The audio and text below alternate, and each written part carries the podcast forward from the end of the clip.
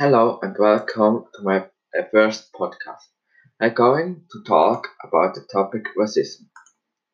I think racism is something very bad and also something incompressible because I don't know how you get idea to judge a person without knowing him because you never know how a person is when you don't spend time with him or talk to him.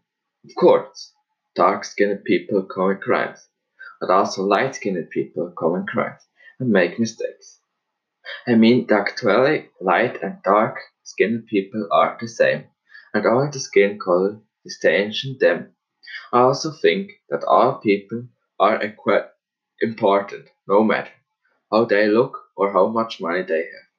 It also doesn't matter which religion they belong to and which country they come from. I also think that you can not judge people you have never seen or talked to before. Racism is also incomprehensible for me because I don't understand what you have against dark skinned people because I find them just as sympathetic and nice as the light skinned people. And that was my first podcast about the topic racism.